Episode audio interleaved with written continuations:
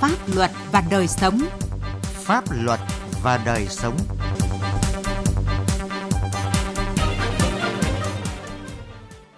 Thưa quý vị và các bạn, chương trình Pháp luật và đời sống hôm nay có những nội dung sau. Lạng Sơn quyết tâm chặn pháo lậu từ cửa khẩu biên giới.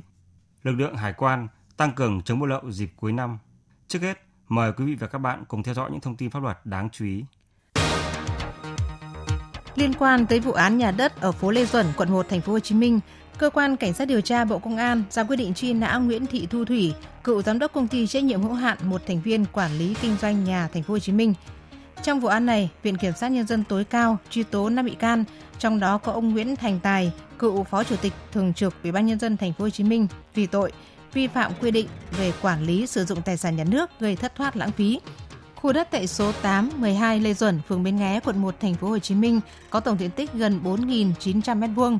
Khu đất này thuộc sở hữu nhà nước. Từ năm 1994, giao cho công ty quản lý kinh doanh nhà thành phố Hồ Chí Minh quản lý, ký hợp đồng cho nhóm 4 công ty thuê đất trả tiền thuê hàng năm. Ông Nguyễn Thành Tài khi đương chức Phó Chủ tịch Thường trực Ủy ban nhân dân thành phố Hồ Chí Minh đã ký quyết định giao đất và cho thuê đất chỉ định khu đất này cho doanh nghiệp không phải là đối tượng được mua tài sản trên đất, chuyển quyền sử dụng bằng hình thức chỉ định. Trong vụ án này, nhà nước bị thất thu ngân sách gần 248 tỷ đồng, thiệt hại và thất thoát lãng phí hơn 2.000 tỷ đồng.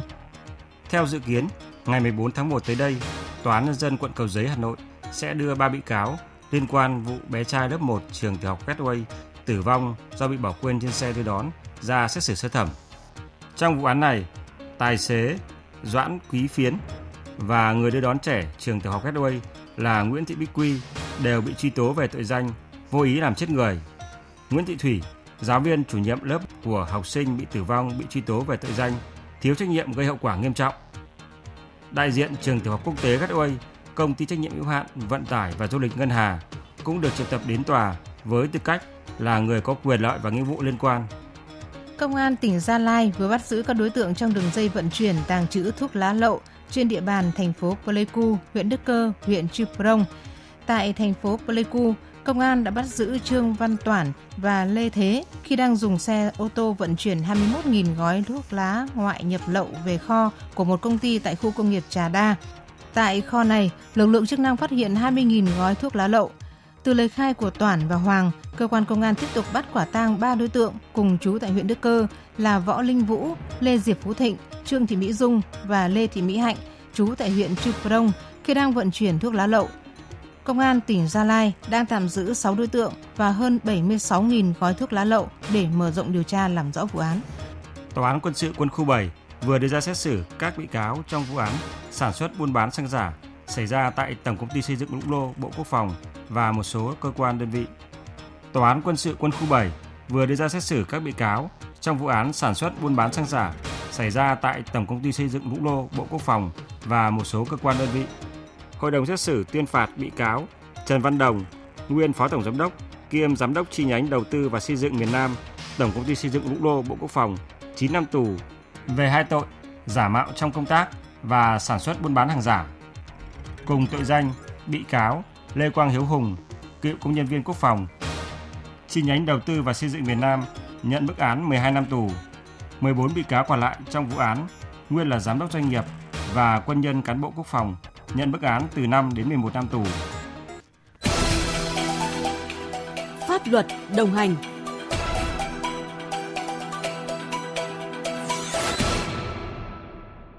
Thưa quý vị, thưa các bạn, càng gần Tết Nguyên đán Canh Tý năm 2020, tình hình buôn bán vận chuyển trái phép các loại pháo trên tuyến biên giới tỉnh Lạng Sơn càng gia tăng và diễn biến phức tạp.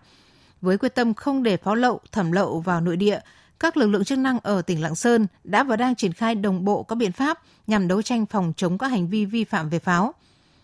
Phóng viên Quang Chính có bài viết Lạng Sơn quyết tâm chặn pháo lậu từ biên giới. Mời quý vị và các bạn cùng nghe. Ngày 30 tháng 12 vừa qua, tại khu vực cửa khẩu Hữu Nghị, đồn biên phòng cửa khẩu quốc tế Hữu Nghị phối hợp cùng các lực lượng chức năng bắt quả tang Nguyễn Văn Lực, trú tại xã Yên Phượng, huyện Ý Yên, tỉnh Nam Định khi đang vận chuyển trái phép 120 kg pháo. Số pháo này được đối tượng cất giấu trong cốp giấy gầm và trong cabin xe container. Lực khai nhận vận chuyển thuê số pháo về Hà Tĩnh với tiền công 15 triệu đồng. Trước đó, ngày 24 tháng 12 năm 2019, trên quốc lộ 1A thuộc địa phận xã Mai Pha, thành phố Lạng Sơn, kiểm tra xe ô tô do Trương Quang Tiến, trú tại huyện Mê Linh, Hà Nội điều khiển. Phòng Cảnh sát Giao thông Công an tỉnh Lạng Sơn phát hiện 156 kg pháo. Tiến khai nhận đây là lần thứ tư được thuê lên khu vực biên giới để vận chuyển pháo về dưới xuôi. Thiếu tá Nguyễn Quang Tùng, đội trưởng đội tuần tra kiểm soát giao thông số 1, Phòng Cảnh sát Giao thông Công an tỉnh Lạng Sơn cho biết, thời điểm giáp Tết Nguyên đán canh tí 2020, tình trạng vận chuyển buôn bán pháo lậu diễn ra phức tạp, đặc biệt ở khu vực giáp biên giới. Đấu tranh chống các cái hành vi sai phạm về pháo thì lực lượng à, cảnh sát giao thông công an tỉnh Lạng Sơn cũng đã thực hiện rất là tốt. Đối với những cái trường hợp buôn bán vận chuyển mang cái tính chất chuyên nghiệp thì chúng tôi cũng đã phối hợp với các đơn vị chức năng kiểm tra phát hiện và xử lý nghiêm. Ờ, đối với cái lực lượng à, lái xe thì chúng tôi tuyên truyền cảnh báo không nên vi phạm Thường thường thì đối với cái số lượng ít thì họ hay cất giấu trong hành lý rồi là ở trên cabin rất là khó phát hiện. Một số trường hợp thì họ gửi theo xe, chủ hàng là không đi cùng với lại phương tiện, họ gửi xe khách là gửi qua những cái xe tải mà đi thường xuyên trên tuyến. Tuyến biên giới Lạng Sơn địa hình phức tạp, có nhiều đường mòn lối tắt và có quốc lộ 4A chạy dọc biên giới. Đối diện với khu vực biên giới là chợ và các kho tập kết hàng hóa của Trung Quốc để đưa sang nước ta. Chỉ cần vài chục phút vượt qua biên giới, qua đường mòn, đối tượng có thể vận chuyển pháo về Việt Nam. Do lợi nhuận cao nên các đối tượng không từ thủ đoạn nào, thậm chí có đối tượng liều lĩnh vận chuyển cả hơn chục tấn pháo qua cả đường chính ngạch tại cửa khẩu. Đại úy Bùi Gia Trịnh, Phó trạm trưởng trạm biên phòng Tân Thanh cho biết, đầu tháng 9 năm 2019, các lực lượng chức năng đã phát hiện bắt giữ Đinh Kim Hoàng, trú tại thị xã An Nhơn, tỉnh Bình Định, điều khiển xe đầu kéo chở hơn 12 tấn pháo được ngụy trang dưới dạng hàng nông sản nhập khẩu qua cửa khẩu Tân Thanh. Dịp cuối năm này, một số lái xe lợi dụng cái luồng mình kiểm tra hải quan để trà trộn vào những cái pháo từ tin cơ sở báo về thì cũng đã tổ chức điều tra xác minh đánh bắt thành công chuyên án này. Trước kia thì các đối tượng thường lợi dụng cái đường mòn ngõ tắt trên biên giới để vận chuyển pháo về nhưng mà dịp cuối năm Tết Nguyên đán này chúng tôi đã tăng cường kiểm tra giám sát tất cả lại các đường mòn ngõ tắt các đối tượng ấy không thể đưa cái pháo lậu về mà đã sử dụng bằng cái đường chính ngạch để trà trộn vào những cái hàng hóa. Trước tính phức tạp của tình hình buôn bán vận chuyển trái phép các loại pháo, năm 2019, đặc biệt là dịp cuối năm, các lực lượng chức năng ở Lạng Sơn đã phối hợp với các ban ngành đoàn thể, chính quyền cơ sở, tuyên truyền vận động, tổ chức ký cam kết với người dân chấp hành nghiêm các quy định của pháp luật về quản lý và sử dụng pháo. Đã có hơn 1.400 trường hợp thanh thiếu niên hư, đối tượng đã bị xử lý về hành vi buôn bán, vận chuyển pháo, được chính quyền cơ sở gọi hỏi răn đe nhằm chủ động phòng ngừa, ngăn chặn sai phạm.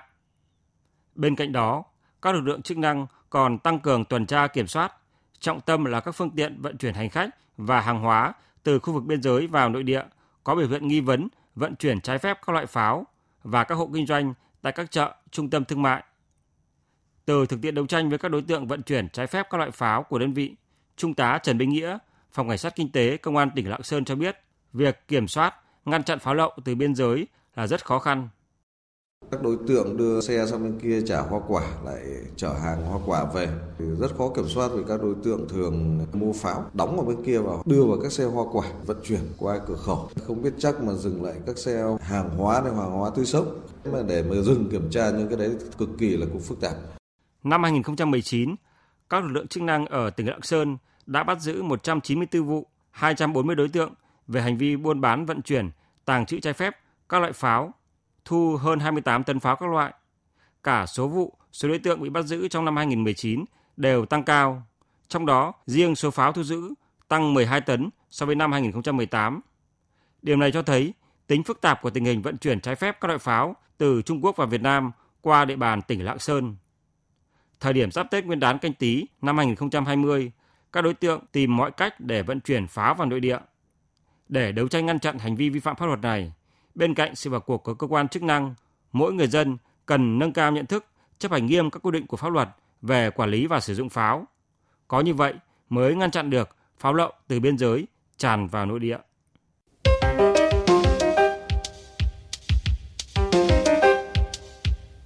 Quý vị và các bạn thân mến, Cuối năm, nhất là dịp trước, trong và sau Tết Nguyên đán, là thời điểm nhu cầu tiêu thụ hàng hóa của người dân tăng cao.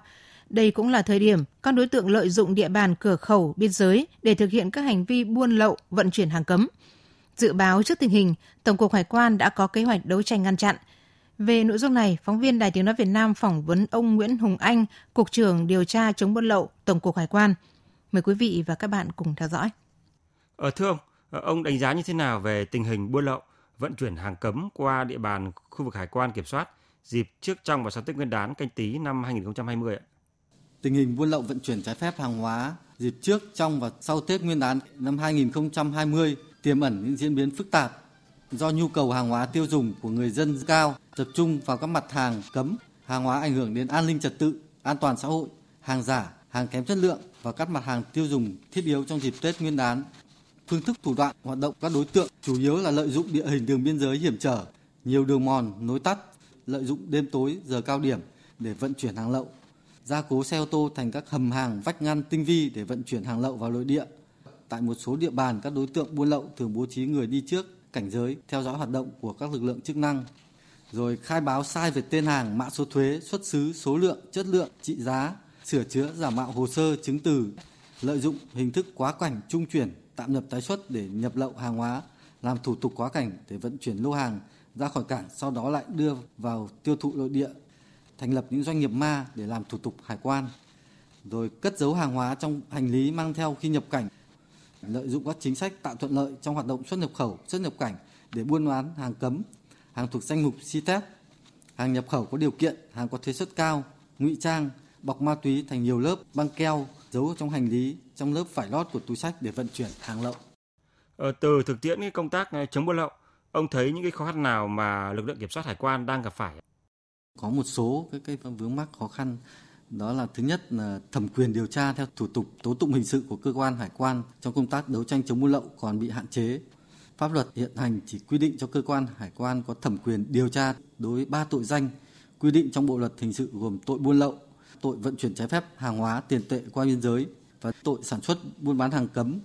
Tuy nhiên, trong thực tế hoạt động quản lý nhà nước về hải quan xuất hiện rất nhiều loại tội phạm liên quan đến lĩnh vực hải quan do cơ quan hải quan trực tiếp phát hiện xử lý như vận chuyển trái phép vũ khí, ma túy qua biên giới, trốn thuế, rửa tiền, xâm phạm quyền sở hữu trí tuệ, hàng giả, môi trường. Khi phát hiện bắt giữ những đối tượng thực hiện hành vi phạm tội này, cơ quan hải quan phải chuyển cho cơ quan điều tra mất rất nhiều thời gian. Hai là trong hoạt động tổ chức điều tra hình sự, việc thu giữ, bảo quản, sử dụng vật chứng để phục vụ công tác điều tra có ý nghĩa rất quan trọng. Tuy nhiên, cơ quan hải quan không được pháp luật cho phép xây dựng kho tạm giữ vật chứng. Sau khi thu giữ vật chứng, cơ quan hải quan phải gửi sang bên cơ quan công an, ảnh hưởng nhất định đến tiến độ, hiệu quả điều tra vụ án. Ba là về thẩm quyền xử phạt vi phạm hành chính với hình thức phạt tiền và tịch thu tăng vật phương tiện vi phạm hành chính thì theo quy định hiện hành, chi cục trưởng, đội trưởng đội kiểm soát hải quan và tương đương chỉ được phạt tiền và tịch thu tăng vật vi phạm có trị giá không vượt quá 25 triệu đồng với cá nhân và không quá 50 triệu đồng với tổ chức. Cục trưởng thì chỉ phạt tiền và tịch thu hàng hóa vi phạm có trị giá không vượt quá 50 triệu đồng đối với cá nhân và 100 triệu đồng đối với tổ chức. Tuy nhiên trên thực tế, nhiều vụ bắt giữ của cơ quan hải quan có trị giá hàng vi phạm lớn hơn mức quy định tối đa là 100 triệu đồng Do vậy, cơ quan hải quan phải chuyển vụ việc đến cơ quan có thẩm quyền cao hơn để xử lý, dẫn đến nhiều vụ việc bị kéo dài. Để chủ động ngăn chặn hàng lậu, hàng cấm dịp Tết Nguyên đán canh tí năm 2020 thì Tổng cục Hải quan đã có những cái biện pháp gì thưa ông ạ? Ngày 12 tháng 11 năm 2019, Tổng cục Hải quan đã ban hành kế hoạch cao điểm đấu tranh chống buôn lậu, gian lận thương mại, hàng giả, vận chuyển trái phép hàng hóa qua biên giới trước, trong và sau Tết Nguyên đán canh tí 2020 trong đó tập trung chỉ đạo các đơn vị tăng cường công tác tuần tra kiểm soát nhằm kịp thời phát hiện, ngăn chặn, xử lý các đối tượng buôn lậu, vận chuyển trái phép hàng hóa qua biên giới, tập trung kiểm soát chặt nhóm các mặt hàng cấm, hàng hóa ảnh hưởng đến an ninh trật tự, an toàn xã hội, hàng giả, hàng kém chất lượng và các mặt hàng tiêu dùng thiết yếu trong dịp Tết Nguyên đán, tăng cường công tác thu thập xử lý thông tin, chủ động xây dựng kế hoạch phòng ngừa, kịp thời xác lập chuyên án bắt giữ xử lý các vụ việc vi phạm, chủ trì phối hợp các lực lượng chức năng chia sẻ thông tin, nắm tình hình, tuần tra kiểm soát, xây dựng kế hoạch và triển khai đồng bộ các biện pháp phòng ngừa và đấu tranh chống buôn lậu. Xin cảm ơn ông. Quý vị và các bạn thân mến, chương trình Pháp luật và đời sống hôm nay xin được dừng tại đây. Chương trình do biên tập viên Quang Chính biên soạn và thực hiện. Xin kính chào và hẹn gặp lại quý vị trong các chương trình lần sau.